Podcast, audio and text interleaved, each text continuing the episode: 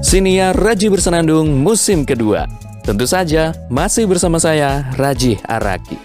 Selamat mendengarkan.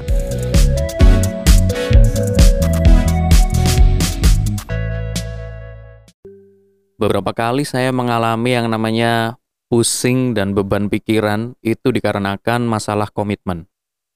Ini tuh sering terjadi ketika kita berorganisasi, dan yang saya alami seringnya memang berada di organisasi ya.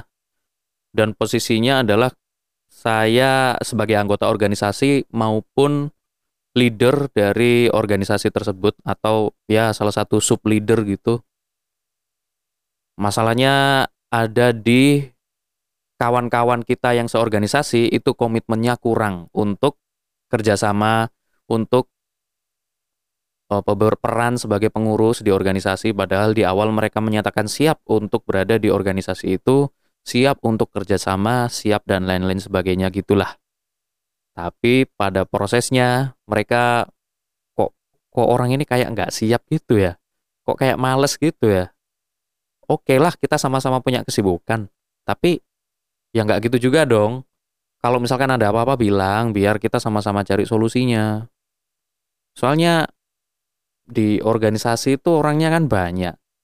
Kayak mikul sesuatu, memikul sebuah beban berat, itu bareng-bareng. Ketika ada satu orang tiba-tiba keluar dari mengangkat beban itu, keluar barisan dari mengangkat beban itu, ya bebannya jadi makin berat dong. Satu orang ini memang dia kehilangan beban, tapi bebannya ketumpu sama yang lain yang masih ngangkat. Kemudian ada satu lagi, karena melihat ada satu orang yang kehilangan beban, kok kayaknya enak ya. Akhirnya orang yang lain ikut keluar, yang lain keluar lagi. Tinggallah cuma mungkin misalkan 3 orang. 3 orang menumpuk beban berat. Apa nggak gila itu? Itu yang sering saya temukan di organisasi. Lalu pada akhir kepengurusan, semuanya berkata semua baik-baik saja. Halo, dimanakah naluri kemanusiaan Anda?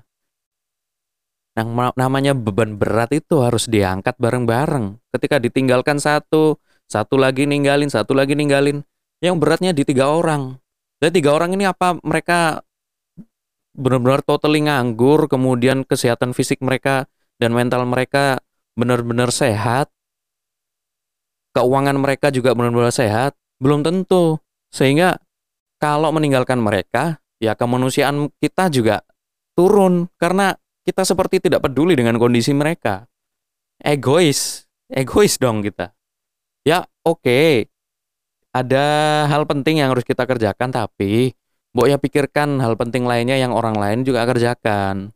Tidak melulu harus minta dipahami, cobalah pahami orang lain. Itu kan fungsi berada di organisasi.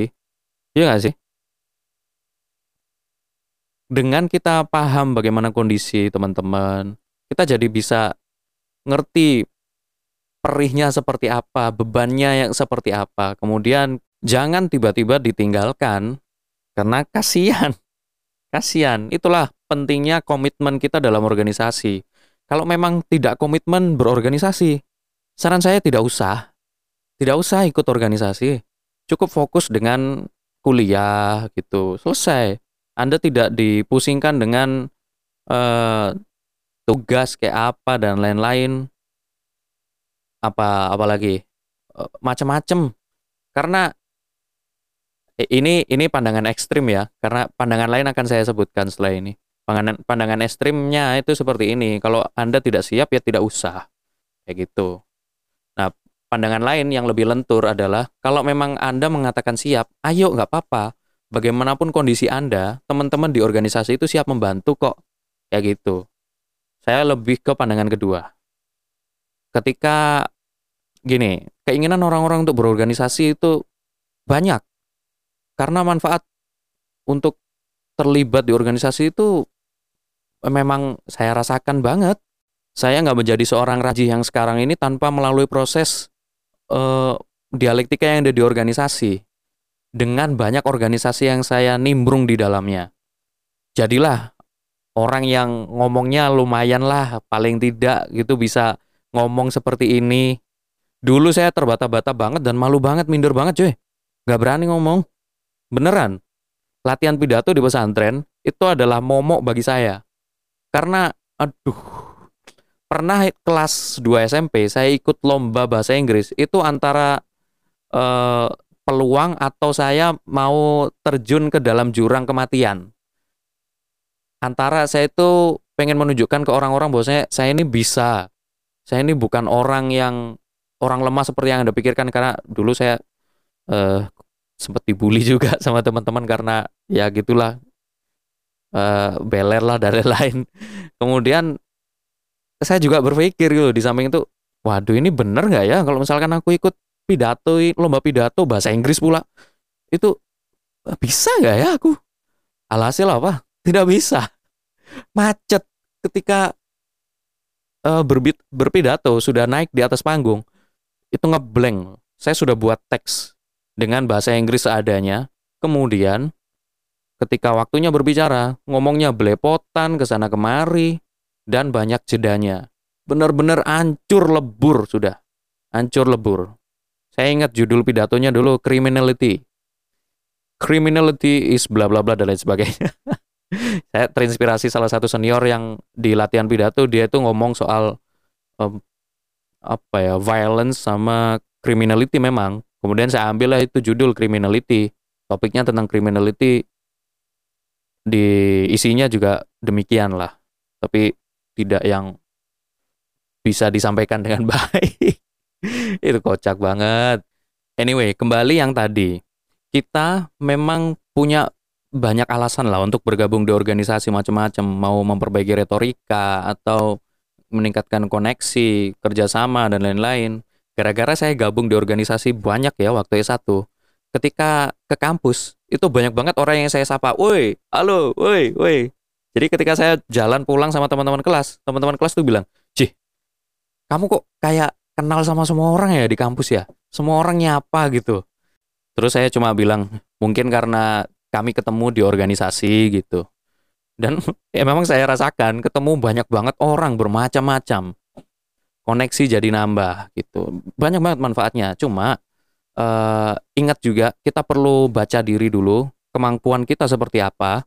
Kalau misalkan kita berorganisasi dengan kondisi tertentu, wah siap, kondisi sambil kerja gitu misalkan, nggak masalah. Menurut saya pengurus organisasi atau organisasi manapun akan menerima bagaimana kondisi kita, asalkan kita mau terbuka dengan mereka, biar mereka juga siap untuk membantu kondisi kita. Kita sulit untuk mengerjakan sesuatu, nanti bisa bagi tugas gitu. Bukan tiba-tiba menghilang. Kalau kita menghilang, kemudian kita masih punya tanggung jawab di organisasi, itu akan merusak, pertama merusak suasana pertemanan di organisasi. Yang kedua, kinerja di organisasi jadi berantakan gitu. Makanya itulah, komitmen ini perlu. Komitmen itu perlu banget. Komitmen untuk menjalankan roda organisasi dan tidak melupakan keberadaan teman-teman kita yang lain. Organisasi itu bukan hanya kita sendiri, kita tidak main sendiri, tapi ingat ada orang-orang lain di situ. Ketika kita hengkang dari organisasi, yang lain akan ketimpa beratnya. Karena dengan berorganisasi itu otomatis pembagian tugas itu akan dibagi dengan merata kan. Ketika kita hengkang, selesai sudah. Selesai artinya, Anda selesai, tidak ada beban. Meskipun sebenarnya ada beban moral ya, kalau Anda tidak malu. Tapi kawan-kawan Anda ketompo itu apa ya? Ketimpa beban dari Anda. Begitu. Itulah, saya cuma mau meluruskan, komitmen itu adalah dedikasi kita untuk terjun pada suatu hal. Komitmen untuk belajar, komitmen untuk berorganisasi. Kalau berorganisasi ya, put yourself in there. Komitmennya ditingkatkan juga. Benar-benar taruh komitmen dalam diri Anda, tanamkan agar organisasi itu nggak Anda tinggalkan begitu saja gitu loh. Ya itu saja sih, itu soal komitmen yang ada di dalam kepala saya. Terima kasih, sampai jumpa di episode berikutnya.